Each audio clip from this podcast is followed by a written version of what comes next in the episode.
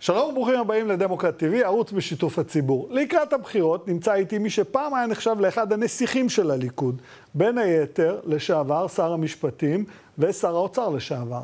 ערב טוב לדן מרידור, מה שלומך? ערב טוב, תודה רבה. Uh, טוב, לפני קצת צחקנו, כי דיברנו קצת על דברים ששנינו אוהבים, כדורגל, אמרת גם מוזיקה, אבל היום בוא נדבר על הסוגיה, אני לא יודע איך להגדיר את זה כבר. בוא אני אשאל אותך בצורה הכי פשוטה. אנחנו בבחירות חמישיות בשלוש שנים, לא נורמלי לכל דמוקרטיה שרוצה להתקנות כדמוקרטיה חזקה. מה עומד על הפרק בבחירות האלו? בבחירות האלה, אם uh, המחנה של נתניהו על קבוצותיו ישיג 61 חברים ויוכל להרכיב ממשלה, אנחנו עלולים לראות בו את שינוי המשטר הישראלי למשהו שלא ידענו ולא הכרנו. הרס מערכת המשפט שהוא מתוכנן, נאמר בריש גלי. אתה מדבר ביטול... על, על, על הרפורמה של סמוטריץ'. סמוטריץ' וגם נתניהו. הרעיון הזה שיש אדם מעל החוק, שהוא לא יישפט. יצחק רבין נאלץ להתפטר כי המערכת המשפטית אמרה לו, אחרת נגיש כתב אישום. אהוד אולמרט אה, נידון, משה קצב, אריה דרעי. כולם עמדו בפני העיקרון שכולם שווים לפני החוק. יש אדם אחד שלא מוכן לברר את המשפט עד הסוף, ואז הוא יוצא נגד המערכת. המשטרה ומנדלבליט והפרקליטות וניצן והיועץ המשפטי ורוני אלשיך והשופטים חשודים כשמאלנים, תפרו לו תיקים, דבר שלא היה כמוהו. וכבר היום, לצערי הרב, חלק גדול מהציבור שנוהה אחריו, מאמין לדברי ההבל האלה, כאילו באמת תפרו תיקים לאיש הזה, ולא... יש מערכת שמנסה לרסן את השלטון. המערכה נגד שחיתות היא קשה. פה נותנים היתר לשחיתות, לא יילחמו בה. כשאיש אחד אומר, אני לא אעמוד לדין, או אם אני אעמוד לדין, נעצור את זה באיזושהי דרך. אז יש כאלה שאומרים בקול רם, סמוטריץ' או בן גביר ואחרים, יש כאלה שאומרים בחצי מילה, אבל לשם זה כנראה הולך.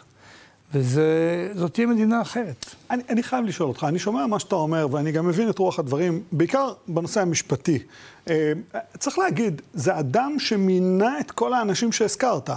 גם מנדלבליט, אה, גם מינה את אה, מפכ"ל משטרת ישראל, גם מינה חלק גדול מהשופטים לבית המשפט העליון בתקופתו. לא, הוא מינה, מונה בתקופתו. כן, מונו בתקופתו. כן, נתניהו לא היה, אני מכיר אותו הרי היטב, הוא לא גזען, הוא לא רצה להרוס מערכת המשפט.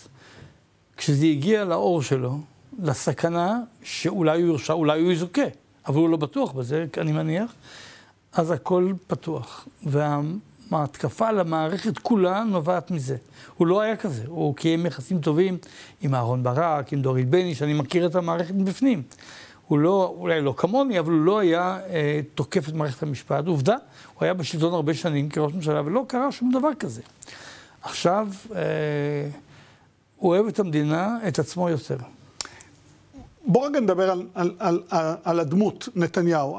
חי, חייב לציין, האיש ראש ממשלה הארוך ביותר בתולדות מדינת ישראל, זה כבר על השולחן. נכון. הוא ירד בספרי ההיסטוריה כאחד המנהיגים של המדינה הזאת. הוא, הוא עשה דבר או שניים למען המדינה, אבל אתה מסתכל, ואתה היית חלק מתוך המערכת הזאת, המנגנונית, הליכוד, צמחת, גדלת בתוך הליכוד.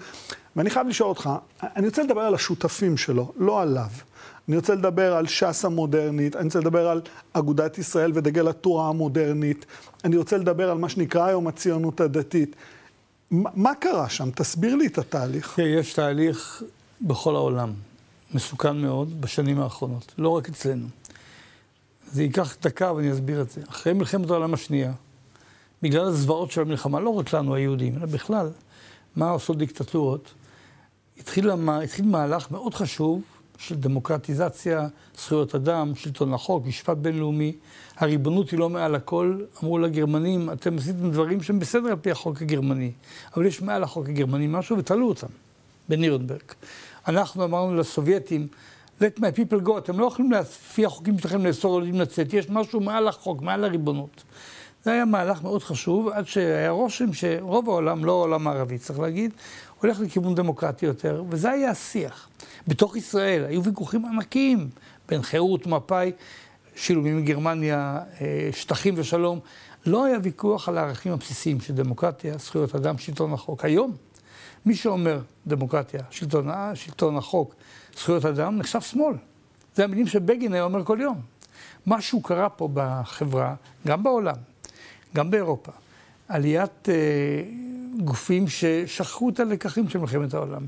חזרה לזהות, המדינה, העם מעל הכל, האדם פחות חשוב, ואתה רואה את העלייה של הפשיסטים בצרפת עם מרין לפן, באיטליה הגברת מלוני שהייתה תומכת אה, מוסוליני, אתה רואה בהונגריה מה שאורבן עושה, פוטין אני לא צריך להגיד בכלל, בפולניה מה קורה, ועוד ועוד היום, אלטרנטיבה פיר דויטשלנד בגרמניה, עולים חזרה כוחות שלא רוצים את הדמוקרטיה.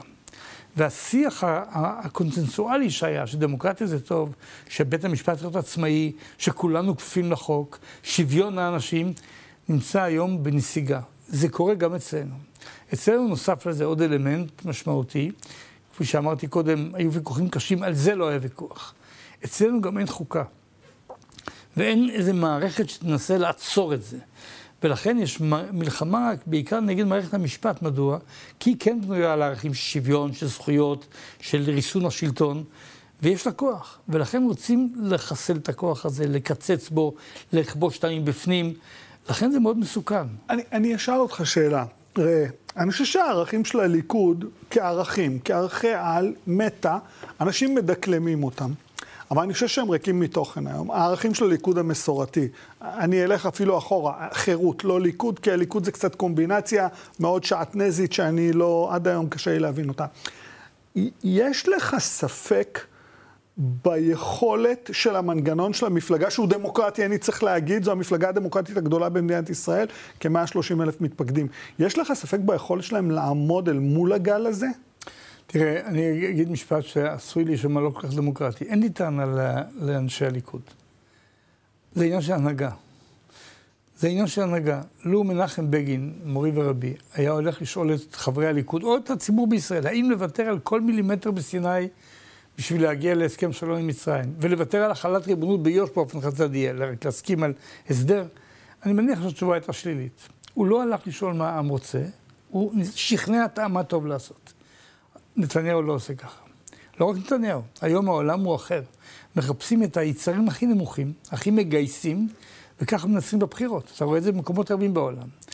הליכוד נקרא, אם מישהו יבדוק מה שמו הרשמי ברשם המפלגות, תנועה לאומית ליברלית. לא תנועה לאומית, לא רק ליברלית, אלא המיזוג הזה. גם העניין היהודי הלאומי בכל נפשי, אני לחמתי עליו כל חיי, הציונות חשובה לי מאוד, אבל לא על חשבון האנושיות, הליברליות, הדמוקרטיה, האדם, היהודי, הערבי, הדתי, החילוני, ההומו והסטרייט, האשכנזי והספרדי, כולם אנשים וכולם שווים. החלק הליברלי נמחק בליכוד. האם יש השפעות בעקבות מסתכלים על הבחירות הקרובות, האם בן גביר, התופעה של בן גביר, עוצמה יהודית, עצם הקומבינציה הזאת בין המילים עוצמה יהודית, יש לו השפעה שלדעתך זה סוף התהליך, זה חלק מתהליך, זה ייעלם? זה, קודם כל, זה אולי הדגמה של השינוי הנורא שעברנו. בשנת 84' אה, כהנא נבחר לכנסת כי בג"ץ, אהרן ברק, קבע שאי אפשר לפסול. לכן הממשלה, שר המשפטים משה ניסים, בנו של הרב הראשי מהליכוד, העבירו החלטה, העבירו שינוי חוק שאי אפשר, אפשר לפסול רשימה אם היא מסיתה לגזענות. אנחנו, הליכוד, הגשנו בקשה לפסול את כהנא. כי אמרנו, אדם יכול להיות שמאל, ימין הוא לא יכול להיות גזען, זה לא חלק לגיטימי. וכהנא דיבר בגזענות מפורשת. והעברנו את זה, בית המשפט אישר את זה, וכהניזם היה מחוץ לגבול, לתחום. אפשר כל דבר, בעד שטחים, בעד שלום, בעד מדינה יותר מסורתית. את בן גביר צריך לפסול? מיד, ואני, ברגע שבא תלמיד של בן גביר, של כהנא, בן גביר, לא רק הוא, כל הקבוצה הזאת סביבו, עם שיח מאוד דומה, יותר זהירים. לא מה שפעם היה. כשהוא עד היום, עד לפני שנתיים וחצי, בדירה שלו, תלוי על הקיר הפורטרט, התמונה של אדם שרוצח המונים, שהרג את הערבים בחברון, בטבח במערת המכפלה, זה לא כשהוא ילד, זה עד עכשיו. ברוך גולדשטיין, למי שלא זוכר. נכון, ברוך גולדשטיין, ודאי, כאשר אה, הדבר כזה הפך להיות פתאום חלק מהשיח והוא צובר הרבה תאוצה. הרי איך זה קרה?